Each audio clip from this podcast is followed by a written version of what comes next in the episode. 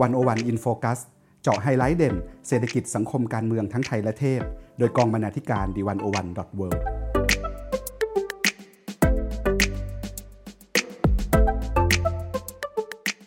สวัสดีค่ะ คุณผู้ฟังยินดีต้อนรับเข้าสู่รายการ 101 In Focus EP ที่ 53 ค่ะ คุณผู้ฟังคะ ประเด็นเรื่องเมืองเป็นเรื่องสำคัญมากนะคะ เพราะเกี่ยวข้องกับการดำเนินชีวิตของผู้คนในหลายรูปแบบ ทั้งการอยู่อาศัย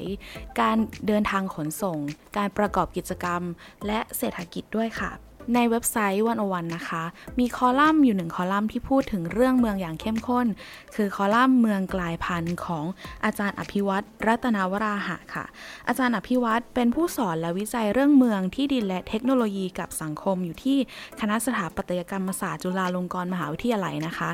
นอกจากนั้นอาจารย์ก็ยังศึกษาด้านอนาคตศาสตร์ค่ะ อาจารย์ทดลองใช้วิธีการด้านนี้นะคะ ในการฉายภาพอนาคตชีวิตของคนในเมืองไทย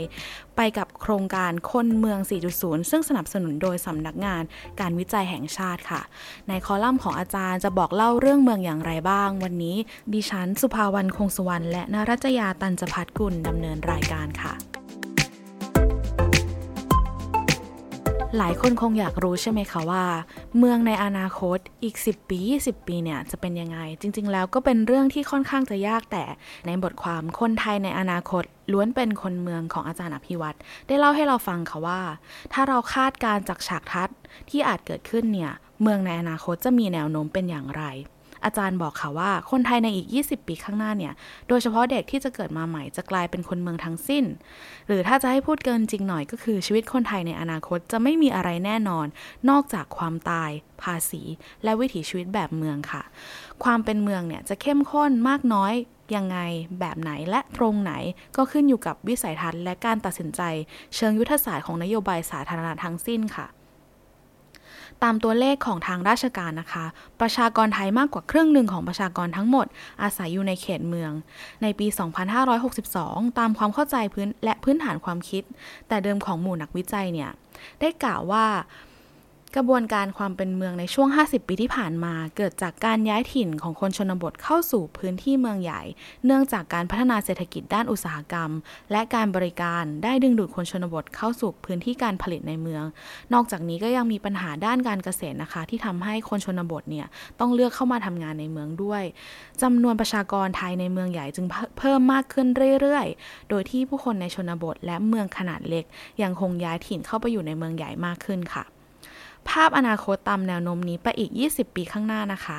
ก็คือผู้คนที่ใช้ชีวิตในกรุงเทพและเมืองใหญ่ในภูมิภาคเนี่ยจะเพิ่มจำนวนมากขึ้นอีก ประกอบกับกระแสโลกาภิวัตน์ด้วยการพัฒนาเทคโนโลยีสารสนเทศและการขนส่ง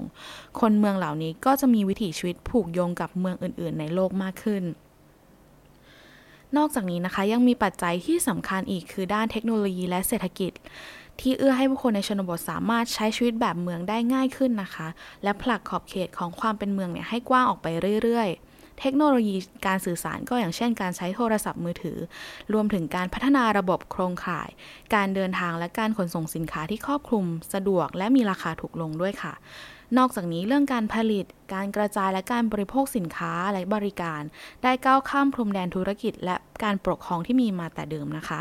แม้กระทั่งคนที่ไม่ได้อยู่อาศัยในพื้นที่เมืองเนี่ยก็สามารถใช้ชีวิตความเป็นอยู่ที่ไม่เหมือนกับคนชนบทเหมือนเดิมนะคะ ทางด้านการบริโภคสินค้าและบริการ การทำงาน การเดินทาง การใช้เทคโนโลยีติดต่อสื่อสาร รวมถึงรูปแบบการปฏิสัมพันธ์ทางสังคมด้วยค่ะ ปรากฏการณ์หนึ่งที่แสดงว่าวิถีชีวิตแบบเมืองได้ขยายไปทั่วเนี่ยนะคะ ก็คือการค้าปลีกแบบ modern trade นับตั้งแต่ห้างสรรพสินค้าซูเปอร์มาร์เก็ตไปจนถึงร้านสะดวกซื้อจำนวนประมาณ 15,000 สาขา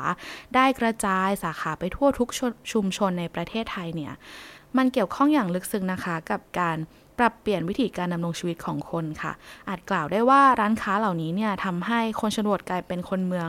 โดยที่มันได้เข้ามาแทนที่ตลาดสดและวัด ซึ่งเคยเป็นศูนย์กลางชุมชนมาก่อน แต่ก่อนเนี่ยเรามักจะคุ้นเคยกับบวรนะคะ หรือบวรบ้านวัดโรงเรียนนะคะ เป็นการเป็นแผนพัฒนาชุมชนที่ยึดหลักว่า 3 ที่นี้นะเป็นจุดศูนย์กลางของชุมชน แต่ว่าสภาพการจริงของปัจจุบันนะคะ วิถีเมืองเนี่ยอาจจะกลายเป็น บอ7รอหรือบ้าน7 e เ e ่ e แล้วก็โรงเรียนไปแล้วก็ได้ ฉากทัศน์ที่เรากล่าวไปถึงเมื่อกี้นะคะ จะเป็นไปได้แค่ไหนเนี่ยขึ้นอยู่กับนโยบายสาธารณะค่ะ ทีนี้อีกบทความหนึ่งที่น่าสนใจของอาจารย์อภิวัตนะคะ คือเรื่องเมืองหด แล้วก็ได้กล่าวถึงเรื่องนโยบายสาธารณะ ด้วยว่าเราจะเอายังไงต่อกับความเป็นเมืองเดี๋ยวคุณนรัจยาจะเล่าให้เราฟังค่ะ ก่อนที่เราจะไปดูว่านโยบายสาธารณะที่ว่ามานี้มีหน้าตาเป็นอย่างไรนั้น อันดับแรก เมื่อสักครู่นี้เราได้ฟังเกี่ยวกับฉากทัศน์ของความเป็นเมือง และชีวิตของคนเมืองในอนาคตแล้วสำหรับในบทความเมืองหด อาจารย์อภิวัตได้ช่วยฉายให้เราเห็นภาพความเป็นจริงของสภาพความเป็นเมืองในทุกวันนี้ที่เมืองใหญ่กำลังกินเมืองเล็ก อาจารย์อภิวัตได้บอกกับเราค่ะว่า นอกเหนือจากการเปลี่ยนแปลงสภาพภูมิอากาศของโลก การพัฒนาเทคโนโลยี โดยเฉพาะปัญญาประดิษฐ์และชีวสงเคราะห์ รวมไปถึงความเหลื่อมล้ำทางสังคมแล้ว อีกปัจจัยสำคัญหนึ่งที่จะกำหนดการดำรงชีวิตของมนุษย์ในศตวรรษนี้ก็คือกระบวนการกลายเป็นเมืองท่ามกลางแนวโน้มความเป็นเมืองในระดับโลก ปรากฏการณ์สำคัญหนึ่งที่กำลังเกิดขึ้นในหลายประเทศทั่วโลกรวมถึงในประเทศไทยของเรานั้นด้วยนั่นก็คือ ปรากฏการณ์เมืองหด ซึ่งหมายถึงการลดลงของประชากรในเมืองขนาดเล็ก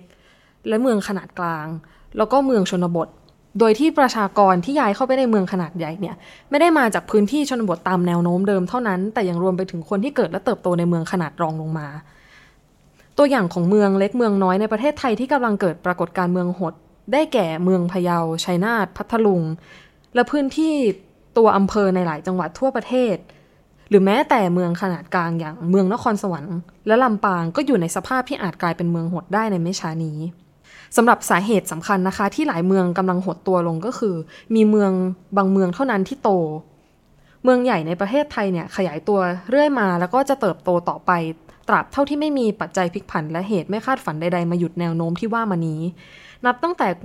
มหานครกรุงเทพที่จะยังขยายพื้นที่ออกไปไกลกว่า พื้นที่เขตปริมณฑลจนครอบคลุมถึงนครนายก อยุธยาและชลบุรีรวมไปถึงเมืองหลักในภูมิภาคอย่างเชียงใหม่ โคราชและขอนแก่น แล้วก็หาดใหญ่ที่มีขนาดและความหลากหลายของผู้คนและกิจกรรมมากพอที่จะเติบโตต่อไปได้ เมืองหลวงและเมืองหลักเหล่านี้ก็จะยิ่งดึงดูดประชากรจนเมืองรองและเมืองขนาดเล็ก มีขนาดเล็กลงไปเรื่อยๆเรื่อยๆภาพที่เราเห็นนี้ก็อย่างที่ได้กล่าวไปว่ามันคือ เมืองใหญ่กำลังกินเมืองเล็ก นอกเหนือจากเมืองโตบางเมืองเท่านั้นแล้ว ยิ่งในปัจจุบันที่ระบบเศรษฐกิจ วางอยู่บนฐานของความรู้และนวัตกรรม เมืองใหญ่ก็จะยิ่งได้เปรียบเมืองเล็กขึ้นไปอีก เนื่องจากในเมืองใหญ่นั้นมีทั้งพลวัตแล้วก็ความหลากหลายของผู้คนที่เป็นพื้นฐานของการสร้างสารรค์แนวคิดและผลิตภัณฑ์ใหม่ ๆ รวมทั้งเมืองใหญ่เนี่ยก็ยังเชื่อมต่อกับระบบเศรษฐกิจโลกได้ดีกว่า โดยเฉพาะในด้านโครงสร้างพื้นฐานและการเดินทาง แล้วก็การติดต่อสื่อสารที่เอื้อต่อการไหลเข้าออกของผู้คนทุนและข้อมูล ดังนั้นมองอนาคตไปทางไหน ก็มองไม่เห็นว่าเมืองเล็กเนี่ยจะสู้กับเมืองใหญ่ได้เลย ตัดภาพมาที่เมืองขนาดเล็กค่ะ เมืองขนาดเล็กเนี่ยก็จะเกิดภาพที่ตรงกันข้ามกับความคึกคักในเมืองใหญ่เลยก็คือเมืองเล็ก ก็จะมีความเหงาหงอย ตลาดและร้านค้าในห้องแถวตามย่านพาณิชยกรรมที่เคยเป็นศูนย์กลางทางการค้าและบริการในพื้นที่ชนบทรอบเมืองเนี่ยจำต้องปิดตัวลง ซึ่งปรากฏการณ์ดังกล่าวที่ว่ามานี้เนี่ยเกิดขึ้นพร้อมกับความถดถอยของฐานเศรษฐกิจเมือง ส่วนหนึ่งเป็นเพราะ ฐานเศรษฐกิจเดิมนั้น ปรับตัวไม่ทันกับการเปลี่ยนแปลงของเศรษฐกิจระบบโลก หลายเมืองที่เคยเป็นศูนย์กลางการแลกเปลี่ยนสินค้าเกษตรและเมืองท่าที่สำคัญ อย่างเมืองปากพนังจังหวัดนครศรีธรรมราช ไม่สามารถรับมือกับความผันผวนในตลาดโลก ในขณะที่เมืองเหมืองแร่และเมืองเศรษฐกิจเชิงเดียวอื่น ๆ ก็ต้องถดถอยไปจากการที่ทรัพยากรได้หมดสิ้นลง เมืองหลายเมืองไม่มีฐานเศรษฐกิจใหม่เข้ามาทดแทน หรือบางแห่งอาจมีธุรกิจใหม่เข้ามาบ้าง แต่ก็ไม่ได้นำไปสู่การจ้างงานในพื้นที่ที่มากพอที่จะขับเคลื่อนเศรษฐกิจเมืองให้เติบโตต่อไปได้ ยิ่งไปกว่านั้นแล้ว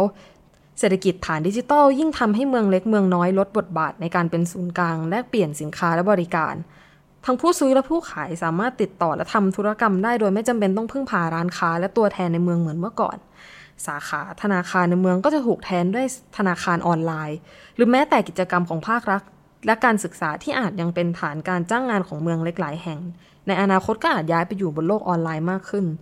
ซึ่งก็จะยิ่งตอกย้ำให้บทบาทของเมืองเล็กลดลงยิ่งไปอีก เพราะฉะนั้นเมืองเล็กหลายแห่งได้กลายเป็นเมืองบริวารของเมืองหลวงและเมืองหลัก เช่นเมืองลำพูนกลายเป็นเมืองบริวารของเชียงใหม่ บางเมืองกลายเป็นเมืองพักผ่อนวันเสาร์อาทิตย์ของคนกรุง เช่นเมืองหัวหิน ปากช่องและอัมพวา ในขณะที่เมืองบางเมือง มีการพัฒนาแหล่งท่องเที่ยวต้อนรับนักท่องเที่ยวตามฤดูกาล เช่นเมืองเชียงของและเชียงคาน บางเมืองอาจมีมหาวิทยาลัยที่ดึงดูดคนรุ่นใหม่และการใช้จ่ายได้บ้าง แต่เมืองขนาดเล็กจำนวนมากอยู่ห่างไกลจากศูนย์กลางเศรษฐกิจในระดับภูมิภาค จึงไม่สามารถพึ่งพาฐานเศรษฐกิจของเมืองใหญ่ได้ โจทย์ที่สำคัญของเมืองเหล่านี้ จึงอยู่ที่การสร้างฐานเศรษฐกิจใหม่ เพราะฉะนั้นเมื่อเมืองหดแล้ว แต่จะทำอย่างไรไม่ให้ถดถอย นี่คือความท้าทายในเชิงนโยบายภาครัฐ ว่ารัฐนั้นจะต้องเลือกทางเลือกเชิงนโยบายอะไรต่อไปถึงจะยับยั้งสถานการณ์นี้ได้ อาจารย์ได้บอกกับเราค่ะว่า เมื่อพิจารณาปัจจัยด้านโครงสร้างพื้นฐานประชากรของประเทศไทย โดยเฉพาะอัตราการเกิดที่น่าจะต่ำไปอีกนาน ประกอบกับพลังการดึงดูดทางเศรษฐกิจของเมืองใหญ่ คงเป็นไปได้ยากมากที่จะใช้มาตรการการกระตุ้นเศรษฐกิจท้องถิ่น ที่จะทำให้คนย้ายกลับเข้าสู่เมืองเล็กเมืองน้อยเหล่านี้ได้ การพัฒนาการท่องเที่ยวเนี่ยอาจจะดูเหมือนเป็นทางออกที่พอจะเหลืออยู่บ้าง เมืองเล็กเมืองน้อยในต่างประเทศอย่างในยุโรปและญี่ปุ่นเนี่ยเมืองเหล่านี้ ได้รับอันนี้สงจากกระแสความนิยมของนักท่องเที่ยวที่เลือกเมืองขนาดเล็กแทนที่จะกลับไปเมืองใหญ่ เมืองเล็ก หลายแห่งในประเทศไทย ก็ได้ประโยชน์คล้ายกันจากกระแสการท่องเที่ยวที่แพร่หลายเข้าไปยังพื้นที่ชนบทและป่าไม้ธรรมชาติ รวมถึงให้ความสำคัญกับประสบการณ์ ความแท้จริง และความดั้งเดิมของวิถีชีวิตของผู้คนในท้องถิ่น การท่องเที่ยวรูปแบบนี้จะทำให้ฐานเศรษฐกิจใหม่ที่แตกต่างจากบทบาท การเป็นศูนย์กลางการบริการการค้าแต่เดิม แต่อย่างไรก็ดีแล้วในกรณีของเมืองเล็กเมืองน้อยในยุโรปและญี่ปุ่นเนี่ยมีความสามารถ ในการรองรับโครงสร้างพื้นฐานของเมืองอยู่ แต่เดิมแล้วในระดับที่สูงทั้งสาธารณูปโภค สาธารณูปการและการจัดการด้านสิ่งแวดล้อมของเมือง จึงทำให้สามารถตอบรับความต้องการของนักท่องเที่ยวและการจัดการผลกระทบจากการท่องเที่ยวได้เป็นอย่างดี แต่เมื่อเราหันย้อนกลับมามองในประเทศไทยเนี่ย เมืองรองและเมืองเล็กนั้น ยังมีความสามารถในการรองรับนักท่องเที่ยวที่อยู่ในระดับที่ต่ำมาก การพัฒนาโครงสร้างพื้นฐานของเมืองเพื่อรองรับการท่องเที่ยวจึงเป็นการลงทุนใหม่ ซึ่งต้องใช้เวลาและมีการวางแผนที่เหมาะสม นอกจากการท่องเที่ยวแล้ว ปัจจัยบางอย่างที่อาจดึงดูดให้คนบางกลุ่ม ที่ให้ความสัมพันธ์กับคุณภาพชีวิตและความเบื่อหน่ายของการอยู่ในเมืองใหญ่ ตัดสินใจแยกย้ายถิ่นฐานไปใช้ชีวิตในเมืองเล็กมากขึ้น เช่น แนวโน้มการเปลี่ยนแปลงรูปแบบการทำงานผ่านอินเทอร์เน็ต และไม่ผูกติดกับที่ตั้งราคาที่ดินที่อยู่อาศัยที่พอใช้จ่ายได้ รวมถึงโอกาสที่จะได้ใช้ชีวิตใกล้กับธรรมชาติและห่างไกลมลพิษเป็นต้น เงื่อนไขสำคัญที่จะทำให้กรณีนี้เกิดขึ้นได้เนี่ยคือเมืองเล็กต้องมีโครงสร้างพื้นฐานที่รับรองวิถีชีวิตของคนรุ่นใหม่มากขึ้น นับตั้งแต่ถนนสายหลักที่เชื่อมต่อกับเมืองใหญ่ โครงข่ายอินเทอร์เน็ตความเร็วสูง สถานีรถไฟความเร็วสูง สนามบิน รวมไปถึงพื้นที่สาธารณะ และสภาพธรรมชาติที่ดี ทั้งนี้จุดเริ่มต้นของนโยบายเมืองหดแต่ไม่ถดถอยเนี่ยเราต้องเริ่มจากการยอมรับก่อนว่า เมืองจะเติบโตไม่มากและอาจมีประชากรลดลง เป้าหมายและยุทธศาสตร์ของการพัฒนาเมือง จึงไม่ได้มุ่งเน้นไปที่การเติบโตของเศรษฐกิจและประชากร แต่อยู่ที่การสร้างคุณภาพชีวิตให้กับคนที่อยู่ในเมืองเป็นหลัก แต่นี่ก็เป็นโจทย์ที่ท้าทายอย่างมาก และยังมีคำตอบที่ไม่แน่ชัด อาจารย์จึงเสนอว่าเราต้องยังต้องมีการศึกษาและอภิปรายกันต่อไป คุณผู้ฟังคะเมื่อสักครู่นะคะ เราได้ฟังภาพใหญ่ ๆ ของขนาดเมือง และวิถีชีวิตความเป็นเมืองไปแล้วนะคะ ที่นี้อยากจะมาชวนโฟกัส ไปที่เรื่องที่น่าสนใจอีกเรื่องค่ะ คืออาจารย์อภิวัตเนี่ยนะคะ ได้เขียนถึงปรากฏการณ์การเช่าเขาอยู่ในบทความเรื่องเมืองเช่าเขาอยู่ค่ะ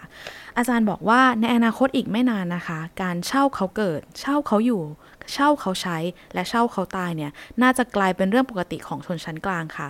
โดยเฉพาะในมหานครกรุงเทพเนี่ยนะคะ เพราะว่าราคาบ้านที่แพงมาก จนต้องเช่าไปตลอดชีวิตแม้ว่าอยากจะเป็นเจ้าของ หรือด้วยทัศนคติการใช้ชีวิตของคนรุ่นใหม่ ที่รักอิสระ และไม่อยากมีภาระจากการเป็นเจ้าของค่ะ ปัจจัยหลายประการนะคะ ที่จะสอเขาว่าการเช่าเขาอยู่เนี่ยจะกลายเป็นเรื่องปกติ ไม่เฉพาะสำหรับคนจนแต่รวมไปถึงคนชนชั้นกลางในอนาคตด้วย ปัจจัยแรกค่ะ คือราคาที่อยู่อาศัยที่เพิ่มขึ้นเรื่อยๆ และสูงกว่ารายได้ของคนทั่วไปด้วยนะคะ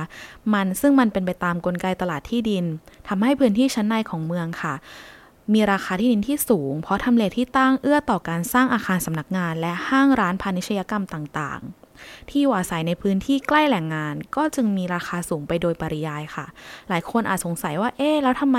คอนโดมิเนียมยังเกิดขึ้นได้ในพื้นที่ชั้นในของเมืองใหญ่ แม้ว่าราคาที่ดินจะสูงลิบลิ่วคำตอบก็คือ ยังมีคนรวยที่สามารถซื้อ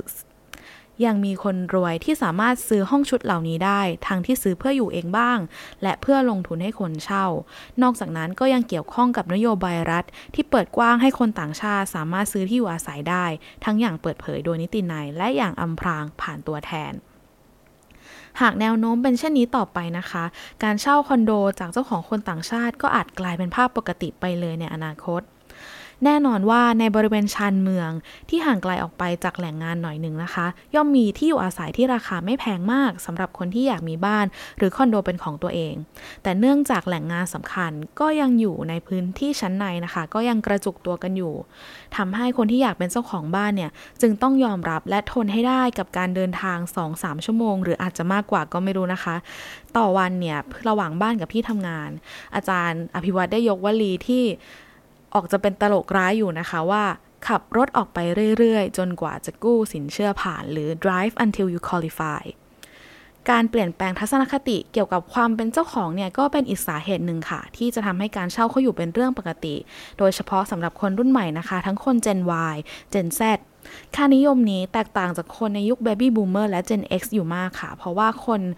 Baby Boomer กับ Gen Gen X นะคะ เติบโตมาพร้อมกับความคิดความหวังและความพยายามที่จะมีบ้านเป็นของตัวเอง แต่ในยุคเศรษฐกิจแบบร่วมใช้ประโยชน์หรือแพลตฟอร์มเนี่ยนะคะ sharing and platform economy คนรุ่นใหม่เนี่ยก็ยิ่งมองการเช่าเป็นเรื่องปกติเข้าไปใหญ่ ตั้งแต่การเช่าอะไรเล็กๆ อย่างหนังสือ เช่าเพลง เช่าเสื้อผ้า เช่ารถ ไปจนถึงการเช่าเฟอร์นิเจอร์ เช่าที่ทำงานและเช่าบ้าน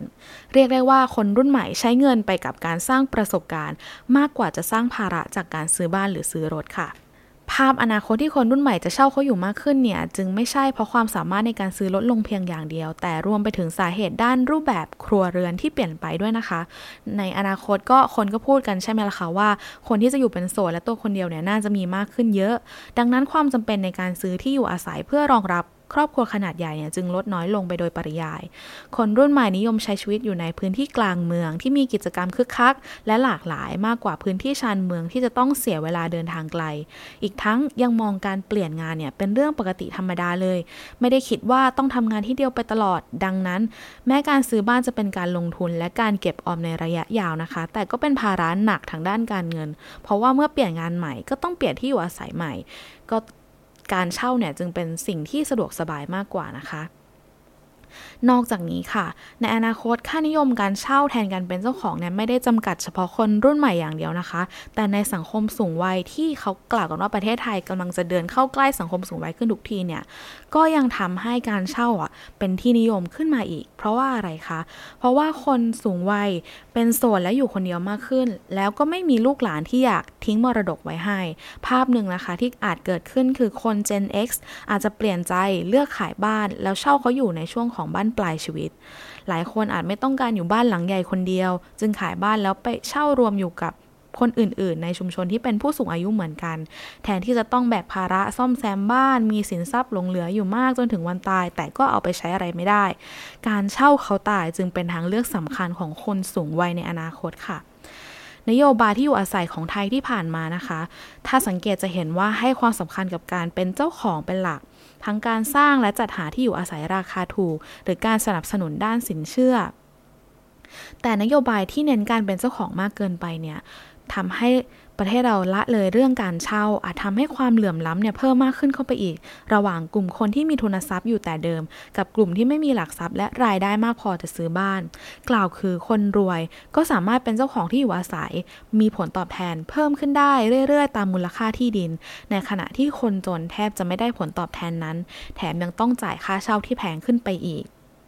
ในบริบทของเมืองใหญ่ที่ราคาที่ดินกลางเมืองเพิ่มสูงขึ้นมาก และไม่มีทีท่าว่าจะลดลงนี้นะคะ โอกาสที่ภาครัฐจะซื้อที่ดินมาสร้างและขายที่อยู่อาศัยให้ประชาชนเป็นเจ้าของในราคาถูก จึงแทบเป็นไปไม่ได้แล้วค่ะ ทางเลือกเชิงนโยบายที่พอมีหลงเหลืออยู่บ้างที่อาจารย์อภิวัตรเล่าให้เราฟังนะคะ ได้แก่การนำเอาที่ดินรัฐที่มีอยู่จำนวนมากในเมืองมาพัฒนา เป็นที่อยู่อาศัยสำหรับการเช่าทางระยะสั้นและระยะยาว การส่งเสริมภาคเอกชน ในการพัฒนาที่อยู่อาศัย เพื่อการเช่าโดยเฉพาะ หรือการให้เงินช่วยเหลือและอุดหนุนผู้มีรายได้น้อยและปานกลาง ในการเช่าที่อยู่อาศัยของเอกชนในพื้นที่ใกล้แหล่งงาน รวมไปถึงการขยายและพิทักษ์สิทธิของผู้เช่าให้มีระยะยาว และมีความมั่นคงเพิ่มขึ้นด้วยค่ะคุณผู้ฟังคะ นอกจากเรื่องที่อยู่อาศัยและการเช่าแล้วเนี่ย ตลอดทางที่ผ่านมาเมื่อกี้เราได้พูดถึงสิ่งหนึ่งที่เป็นเทรนอาจจะไม่ใหม่มาก แต่ก็เป็นเทรนสำคัญนะคะ ในยุคนี้ก็คือเอเศรษฐกิจแบบแพลตฟอร์ม เดี๋ยวคุณนรัสยาจะเล่าให้ฟังค่ะว่าแพลตฟอร์มเนี่ยมีผลกับความเป็นเมืองอย่างไรบ้างค่ะ ค่ะ อาจารย์อภิวัตนะคะได้ บอกกับเราว่าตอนนี้เรากำลังอาศัยอยู่ในยุคแพลตฟอร์มของเมือง แต่ไหนแต่ไรมาเนี่ย พื้นที่ทางกายภาพ ทั้งภายในและภายนอกอาคาร เป็นองค์ประกอบสำคัญในการดำรงชีวิตส่วนตัวและชีวิตสาธารณะของคนเมือง รวมทั้งยังเป็นเงื่อนไขจำเป็นสำหรับการคงอยู่เติบโตและสะสมความมั่งคั่งของความเป็นเมือง แต่ว่าในอนาคตเนี่ย การใช้ชีวิตของคนเมืองและความมั่งคั่งของเมืองเนี่ยจะไม่ได้ตั้งอยู่บนพื้นที่กายภาพเพียงอย่างเดียวต่อไปแล้ว ในปัจจุบันจะเห็นว่าความก้าวหน้าของเทคโนโลยีดิจิทัลและการทดลองธุรกิจรูปแบบใหม่ๆเนี่ยทำให้พื้นที่ดิจิทัลโดยเฉพาะแพลตฟอร์มรูปแบบต่างๆเนี่ยเข้ามามีบทบาทแล้วก็มีความสำคัญในฐานะพื้นที่ของการใช้ชีวิตของมนุษย์มากยิ่งขึ้นภาพในอนาคตที่อาจารย์อภิวัตคาดไว้ว่ามันจะเป็นไปได้สูงมากเลยก็คือ แพลตฟอร์มเนี่ยจะกลายเป็น พื้นฐานสำคัญ แพลตฟอร์มเนี่ยจะกลายเป็นพื้นที่สำคัญสำหรับการใช้ชีวิตของคนเมืองในแทบทุกด้าน ทุกช่วงเวลาของวัน และช่วงเวลาของชีวิต ตั้งแต่เกิดจนตาย ตั้งแต่ครรภ์มารดาจนถึงเชิงตะกอนซึ่งแพลตฟอร์มที่ว่านี้เนี่ยประกอบไปด้วยเครือข่ายขนาดใหญ่ของผู้ใช้งาน และทรัพยากรที่สามารถเข้าถึงได้อย่างกว้างขวางและรวดเร็วตามใจปรารถนา แพลตฟอร์มเนี่ย จึงมีบทบาททั้งในฐานะพื้นที่ชุมชนตลาด และโครงสร้างพื้นฐานขององค์ประกอบอื่น ๆ ของเมือง แต่ว่าคุณลักษณะพิเศษที่ทำให้แพลตฟอร์มเนี้ยแตกต่างจากชุมชนและตลาดดั้งเดิมบนพื้นที่กายภาพก็คือ มีผลกระทบเครือข่ายหรือว่า Network Effects ที่มูลค่าของสินค้าหรือบริการเพิ่มขึ้นอย่างทวีคูณตามจำนวนผู้ใช้งาน อีกทั้งข้อมูลยังกลายเป็นทรัพยากรสำคัญในการสร้างความมั่งคั่งของเจ้าของ และผู้ใช้แพลตฟอร์ม ดังนั้นเนี่ยในอนาคตแพลตฟอร์มจะไม่ได้เป็นเพียงเครื่องมือส่งเสริมการทำงานของโครงสร้างพื้นฐานทางกายภาพ แต่จะกลายเป็นตัวกำหนดการทำงานของโครงสร้างพื้นฐานทางกายภาพเลยทีเดียว ชีวิตเมืองในปัจจุบันเนี่ยอยู่ได้ด้วยสาธารณูปโภคและสาธารณูปการฉันใด ชีวิตเมืองในอนาคตก็จะอยู่ได้ด้วยแพลตฟอร์มฉันนั้น ดังนั้นอำนาจเหนือแพลตฟอร์มเนี่ยจะกลายเป็นอำนาจเหนือเมืองในอนาคต ตั้งแต่อดีตจนถึงปัจจุบันเนี่ย การพัฒนาและการแพร่หลายของเทคโนโลยีครั้งใหญ่มักจะกลายเป็นชนวนในการปรับเปลี่ยนสถาบันทางสังคม เศรษฐกิจ และวัฒนธรรม รวมถึงสัญญาประชาคมระหว่างภาครัฐกับประชาชน เพราะฉะนั้นเนี่ยการปรับเปลี่ยนสถาบันและสัญญาประชาคม ตามการเปลี่ยนแปลงของเทคโนโลยี มีนัยสำคัญอย่างยิ่ง ทั้งในเชิงประสิทธิภาพทางเศรษฐกิจ และในเชิงความเป็นธรรมทางสังคม โดยเฉพาะในกรณีของเทคโนโลยีระดับแพลตฟอร์ม ที่เป็นพื้นฐานของเทคโนโลยีสืบเนื่องในและกิจกรรมต่างๆ บนโลกออนไลน์ แต่ว่าปัญหาก็คืออยู่ที่ปัจจุบันเนี่ยการพัฒนาและขยายตัวของแพลตฟอร์ม เกิดขึ้นอย่างรวดเร็วกว่าการปรับตัวของสถาบันและสัญญาประชาคมที่มีมาแต่เดิม อย่างที่เราจะเห็นได้ชัดเนี่ยก็คือเรื่องกฎหมายว่าด้วยโรงแรมและข้อตกลงนิติบุคคลอาคารชุด ไม่ทันตามการปล่อยห้องพักรายวันให้นักท่องเที่ยวผ่านแพลตฟอร์ม หรือว่าจะเป็นประเด็นการใช้รถยนต์ส่วนตัว เพื่อรับผู้โดยสารผ่านแอปพลิเคชัน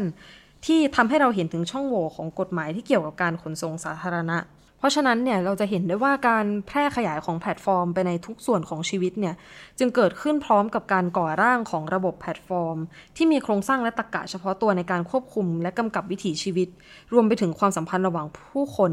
ซึ่งอาจแตกต่างไปจากระบอบเศรษฐกิจและสังคมแบบดั้งเดิม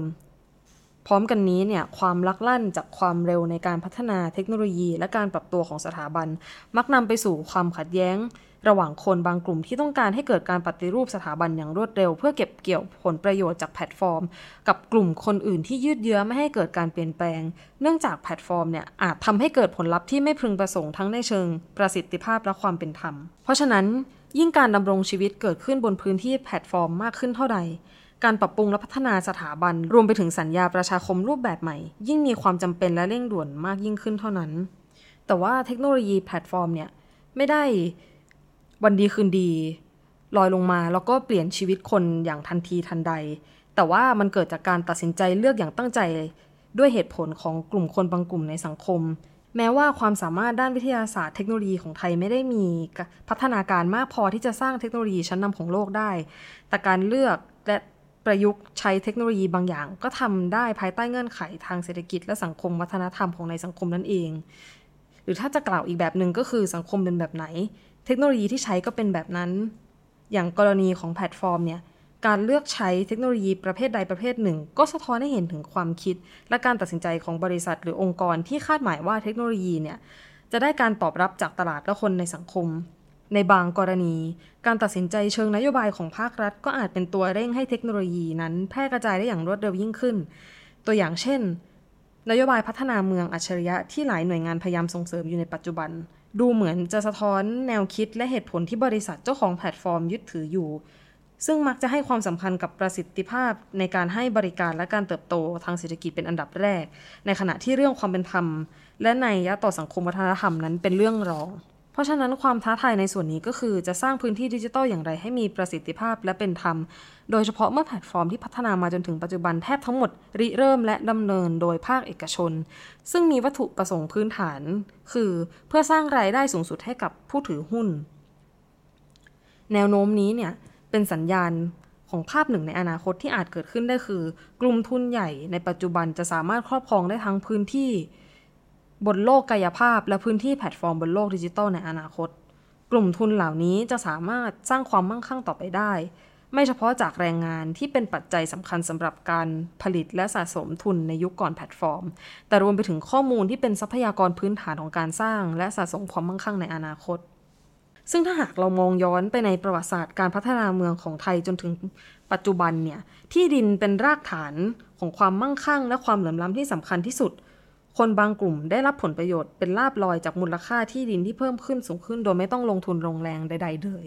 อันเนื่องมาจากการพัฒนาโครงสร้างพื้นฐานของรัฐ โดยเฉพาะการสร้างถนน อีกสาเหตุหนึ่งก็คือ ต้นทุนในการถือครองที่ดินนั้นต่ำเนื่องจากระบบภาษีทรัพย์สินไม่มีประสิทธิภาพ และในเมื่อในอนาคตที่แพลตฟอร์ม และข้อมูลจะเป็นพื้นฐานของการใช้ชีวิตและความมั่งคั่งมากยิ่งขึ้น หากกลุ่มทุนเดิมสามารถครอบครองและควบคุมได้ทั้งพื้นที่กายภาพและพื้นที่ดิจิทัล และไม่มีสถาบันและสัญญาประชาคมรูปแบบใหม่มากำกับปัญหาประสิทธิภาพทางเศรษฐกิจ และความเป็นธรรมทางสังคมที่มีในปัจจุบัน ก็ไม่น่าจะสามารถคลี่คลายลงได้